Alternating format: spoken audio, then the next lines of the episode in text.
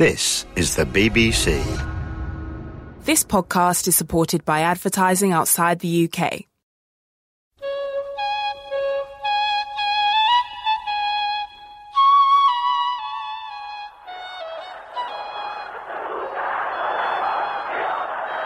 من پیام انقلاب شما ملت ایران رو شنیدم من دولت تعیین می‌کنم من تو دهن این دولت می‌زنم من دولت تعیین می‌کنم من به پشتیبانی این ملت در روزهای آخر بزرگترین سوال تسلیم یا مقاومت ارتش به عنوان تنها سنگر مانده از نظام شاهنشاهی بود. آیت الله خمینی پیوسته در برابر این خواسته که علیه ارتش دستور نبرد مسلحانه بدهد مقاومت کرد. او راه تحبیب ارتش را در پیش گرفت. می‌خوایم که ارتش ما مستقل باشد. آقای ارتش بود شما نمیخوایی. آقای سرلشکر شما نمی‌خوای مستقل باشی. ما که این حرفا می‌ذاریم که ارتش باید مستقل باشد جزای ما این است که بریزید تو خیابان خون جوانهای ما را بریزید که چرا میگید من باید مستقل باشم؟ ما می‌خوام تو آقا باشی. و اما تشکر می‌کنم از این قشرهایی که متصل شدند به ملت. این درجهدارها همافرها افسرهای نیروی هوایی اینها همه مورد تشکر و تمجید ما هستند و به اینهایی که متصل نشدند میگیم که متصل بشید به اینها. رها بکنید این را. خیال نکنید که اگر رها کردید ما میایم شما را به دار می‌زنیم. این چیزایی که شماها یا کسان دیگر درست کردن. و الا این همافرها و این درجادارها و این افسرها که آمدن و متصل شدن ما با کمال عزت و سعادت اونها را حفظ می‌کنیم و ما می‌خواهیم که مملکت مملکت قوی باشد. ما نمی‌خوایم نظام را به هم بزنیم ما می‌خوایم نظام محفوظ باشد. لکن نظام در خدمت ملت. در میان رهبران مذهبی بودند کسانی که از مقاومت ارتش و کودتا بیم داشتند. نصیحت آنها نظیر آیت الله شریعت مداری این بود که کودتا دیگر بیفایده است. البته خطر نظامی موجود است ولی در صورت وقوع این هیچ دردی را نخواهد کرد زیرا که اعمال خشونت نتیجه معکوس برعکس خواهد داشت. انتظار ما از ارتش این است که خودشون را برادران ملت و از خود ملت بدونند. و قهرن به طرف ملت جبهه نگیرند تیراندازی نکنند اذیت و آزار نکنند. دکتر سنجابی هم با تکیه بر بسیج و حضور مردم بر این نکته تأکید می کرد که فشار نظامی و کودتا به جنگ داخلی خواهد انجامید. اگر غرض از کودتا اعمال یک سیاست سرکوب ناگهانی به نظر من امکان اون همیشه وجود داشته و هنوز وجود دارد اعمال زور و فشار نظامی به هر حال عملی که مملکت ما را به ورطه هولناکی خواهد کشاند و مقدمه یک جنگ داخلی خواهد بود که ثبات منطقه و صلح جهان را به خطر خواهد انداخت. امیدوارم در افسران ارتش ایران اونقدر حس وطن پرستی و مسئولیت و آینده نگری باشد که هرگز حاضر نشوند دست به چنین اقدامی بزنند برای ارتش پش پش پش پش پش پش پش پش پش پش پش پش نه تنها خود کودتا بلکه هدف از کودتا بیمعنی و نامشخص بود با توجه به اوضاع و احوال اون روز کودتا ای مقدور نبود و مفهوم نداشت چون دستور سریح علازت این بود که برای خونریزی نشن و از این گذشته اصولا کودتا یعنی چه؟ کودتا یعنی یک عملی برخلاف دولت قانونی و از کار انداختن اون دولت قانونی و به دست گرفتن قدرت. در که اون روز ما تمام مدت صحبتمان این بود که ما از دولت قانونی پشتیبانی می‌کنیم و بر علیه دولت هم مفهوم نداشته گذار بکنیم. به مفهومی که این کودتا می‌گویند یعنی اجرای مقررات حکومت نظامی بر علیه تظاهر کنندگان. یعنی شدت عمل یعنی تیراندازی. و این وظیفه کی بود؟ این این عمل این عمل وظیفه فرمانداران نظامی بود که فرمانداران نظامی تماما تحت امر خود نخست وزیر بختیار انجام وظیفه می‌کردن و ستاد بزرگ برابر قانون هیچ گونه مداخله ای در امور فرماندار نظامی نداشت. ارتش بود قرباقی میافزاید که واقعیات سیاسی شدت عمل را هم ناممکن کرده بود. حتی اون سپه بود نجیمی به یک مثالی رو می‌زند می‌گوید که ما حالت بازی شطرنج را پیش آورده می‌گوید مات هستیم ما. تکون نمی‌تونیم بخوریم. هیچ کار نمی‌تونیم بکنیم. مردم بکشیم. برای چی بکشیم؟ نکشیم. چه کار بکنیم؟ کما اینکه خیلی قشنگ بعد از این جریانات در مصاحبهش بیچاره بود ربیعی که از افسرهای بسیار رشید افسرهای خوب ما بود می‌گوید که من من دیدم که بختیار می‌خواد جمهوری اعلان کنه. بازرگان هم می‌خواد جمهوری اعلان کنه. و این حقیقت مذاکراتی اونجا می‌شد. بختیار. هیچ کس طرفدارش نیست. وزراش هم به, مرز... به وزارتخانه ها راه نمیدن. هیچ کس طرفدارش نیست. بازرگان تمام ملت طرفدارش هستن کنی بس هر دو دارن همون کار می‌کنن. من چیکار دارم که دیگه سبب کشته شدن بیهوده هموطنانم بشم مشاوران آیت الله خمینی از مدتها پیش با برخی از عمرا و بسیاری از افسران در تماس بودند. در میان رده های پایینتر ارتش به خصوص همافران بسیاری دیگر به انقلاب پیوسته بودند. و به گفته دریادار مدنی ملاقات همافران با آیت الله خمینی نشانه بود بر اینکه ارتش دیگر خواستار کودتا نیست. این از پیش فراهم شده بود به وسیله خود افسرانی که متعلق به نیروهای معتدل ملی بودن یعنی جبهه ملی و امثالی این زمین از قبل فراهم شده بود که خب منم با بعضیشون آشنایی داشتم دوست بودم و ملاقات می کردم خود منم در این ملاقات دست داشتم. اینا آمادگی هاشون بود که بیان اطمینان بدن یعنی بگن به همه که ارتش پیشا پیش در مسیر انقلاب هست و روحانیت بدونه که از بابت ارتش اون گمانی که می‌برن ارتش کودتا می‌کنه اون گمانی که می‌برن ارتش مقابلشون هست منهای معدود باقی مونده ها نیستن. این ملاقات به اون مناسبت انجام گرفت. آمدن همافران به دیدار آیت الله خمینی رخنه عمیق انقلابیون را به درون ارتش نشان داد. شب 21 بهمن حرکت نهایی در پادگان دوشان تپه آغاز شد. درست همان روزی که بنا بود ارتش بود قرباقی از این پادگان دیدن کند. روز 21 قرار بود در صبحگاه در دوشان تپه پادگان دوشان تپه تیپ سوم گارد رو بریم بازدید کنیم که شبش اون اتفاقات افتاد که بیدار کردن من تلفن کردم با سبعبود ربیعی صحبت کردم گفتیم اینها در تلویزیون آمدن خمینی رو نشون دادن و چند نفر از افراد گارد شاهنشاهی که اینجا بودند اونها با افراد نیروی هوایی حرفشون شده. گفتم افراد گارد شاهنشاهی اونجا چیکار می‌کنن؟ معلوم شد که اینها به افراد خودشون اطمینان نداشتن. قبل از اینکه من بیام به استعداد چند تا تانک و فلان از گارد شاهنشاهی بردن در نیروی هوایی گذاشتن. و افراد گفت اونا هستن.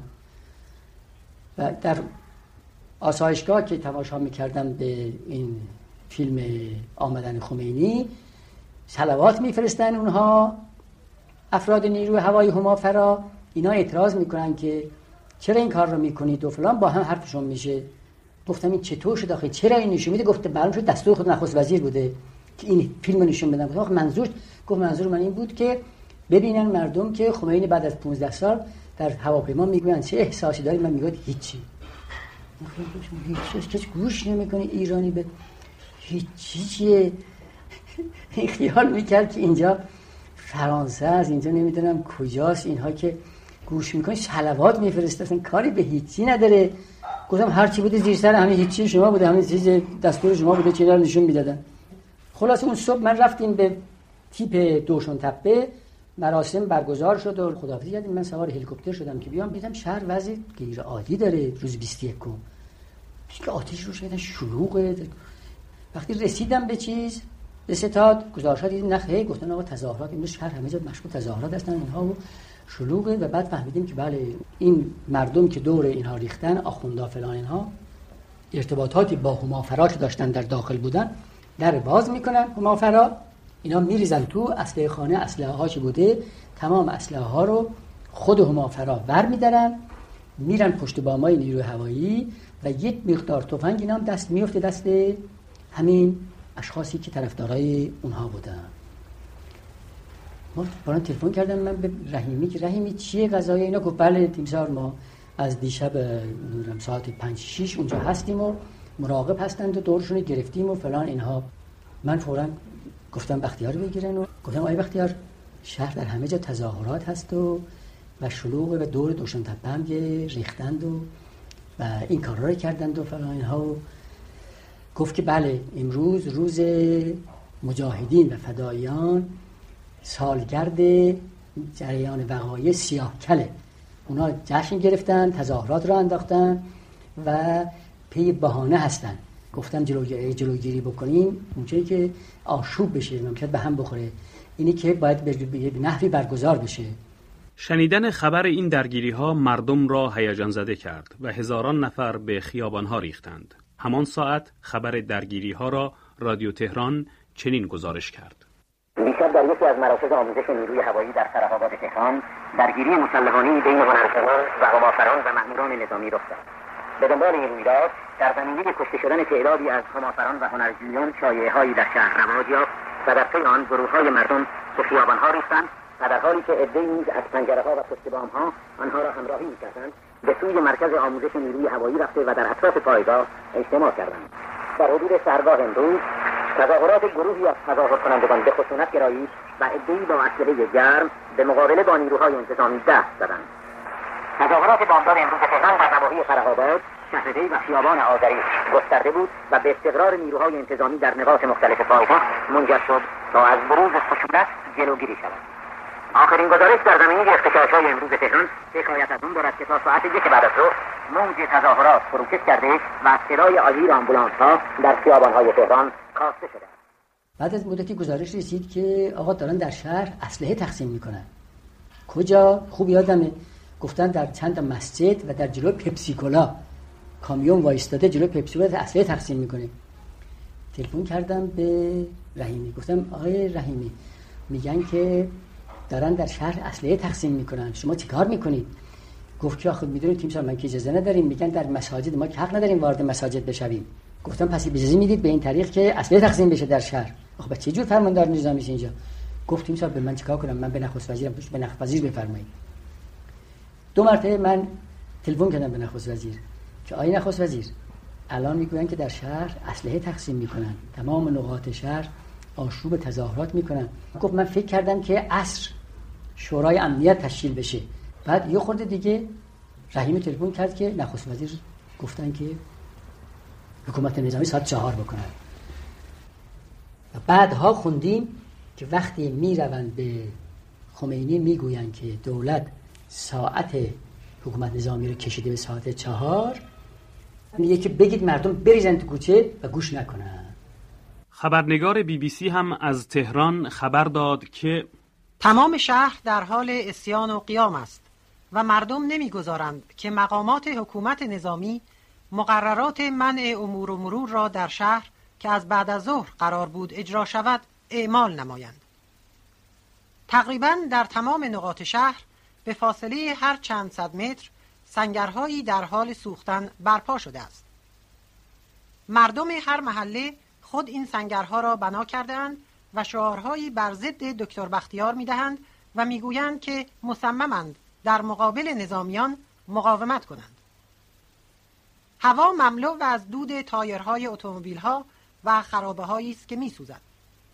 صدای انفجارهای شدید را می‌توان هر چندگاه یک بار شنید.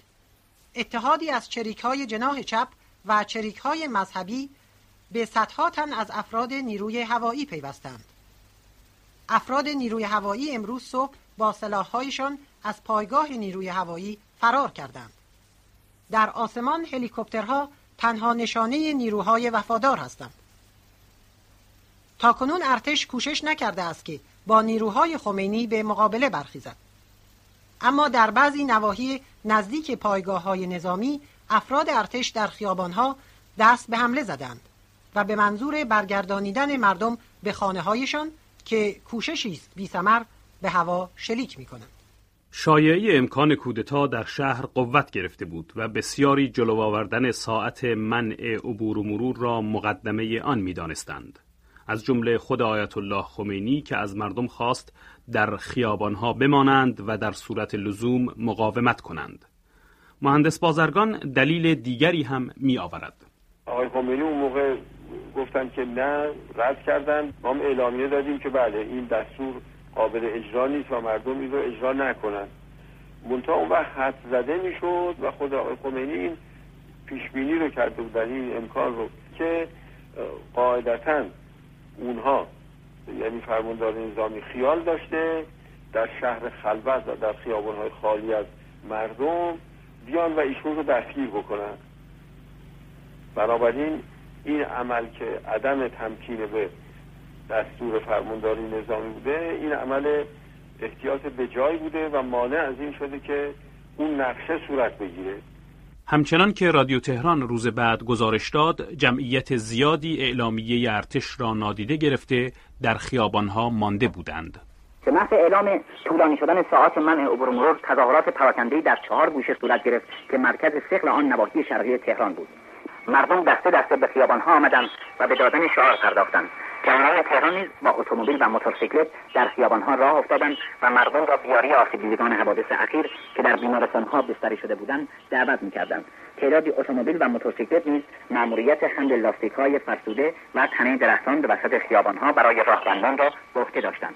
در خیابانهای اصلی در فاصله های 100 متری راهبندان و آتش زدن لاستیکها و تنه درخت به چشم می‌خورد تعداد کشته شدگان طرفین بیش از 150 نفر و مجروحین بیش از 300 نفر گزارش شده است. فرماندهان ارتش ساعت شش بعد از ظهر شنبه 21 بهمن با دکتر بختیار در شورای امنیت ملی جلسه داشتند. اما به گفته ارتش بود قرباقی دیگر کار از کار گذشته بود. بختیار گفت که من تا حالا صبر کردم دیگه بیش از این نمی‌تونم صبر کنم. آقایون برید و مقررات حکومت نظامی رو اجرا کنید. ولی اینکه بعد از خرابی بسره دو جا من کاغذم به رئیس ستاد ارتشه که بزنید. من نوشتم در شورای امنیت انداختم جلوی ربیعی. گفتم شما دستور می‌دید.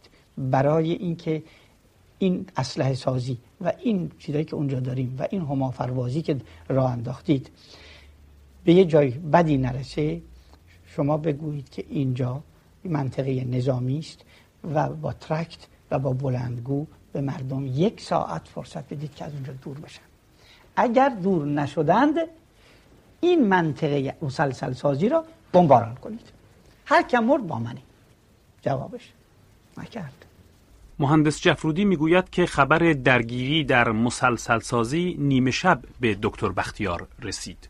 نخست وزیر ساعت 6 صبح روز یک شنبه 22 بهمن از محل نخست وزیری به من تلفن کردند که من آقای مهندس بازرگان رو پیدا کنم و بیشون بگویم که آقای نخست وزیر دستور دادن که مسلسل سازی رو بمباران کنن و از بین ببرن.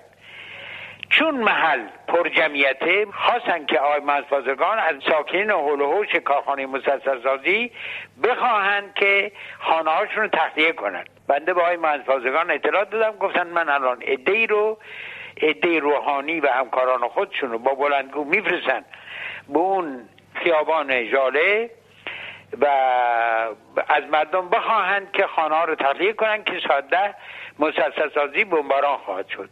این مطلب مربوط به شیش صبح که من وقتی که می آمدم از شمران به شهر به فکر افتادم که سری به دفتر تیمسار ارتشفوت غرباقی بزنم ببینم دستور آقای نخست وزیر و این جریان بمباران مسلسل سازی به کجا خواهد کشید.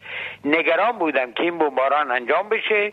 به اونجا عده زیادی از هموطنهای ما در اون روز کشته شد رفتم اون روز پیش تیمسار ارتشفوت قرباقی گفتم شما چیکار خواهید کرد؟ گفتن من چنین کاری نمی کنم.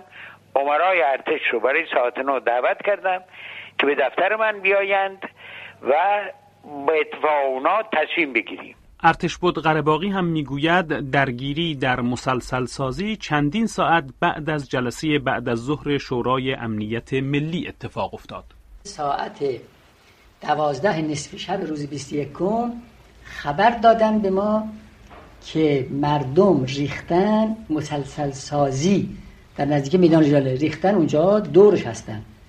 تا دوازده نصف شب. معمورین مسلسل سازی تا ساعت هفت صبح هشت صبح دفاع کردن.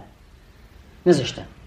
تا اینکه بیل کلنگ آوردن مردم. دیوار رو سوراخ کردن. از همافرا و مردم ریختن توی مسلسل سازی. به گفته ارتش بود قرباقی همان شب دکتر بختیار خود رأسن در اطلاعیه‌ای خطاب به مردم گفته بود که واحدهای ارتش به یگانهای خود باز میگردند. اما به گفته دکتر بختیار به عکس من گفته بودم از قزوین یه قوای اضافی بیاد و تقویت بکنه. اونم با خود قرباقی گفته بودم. سردرگمی و شورش همه جا را فرا گرفته بود و بالاترین مقام نظامی در آن آخرین شب در برابر چشمان خود می‌دید که سربازان میان توی سربازخانه ها تفنگاشون میندازن و میرن. و چنین بود که ارتش شاهنشاهی از هم فرو پاشید.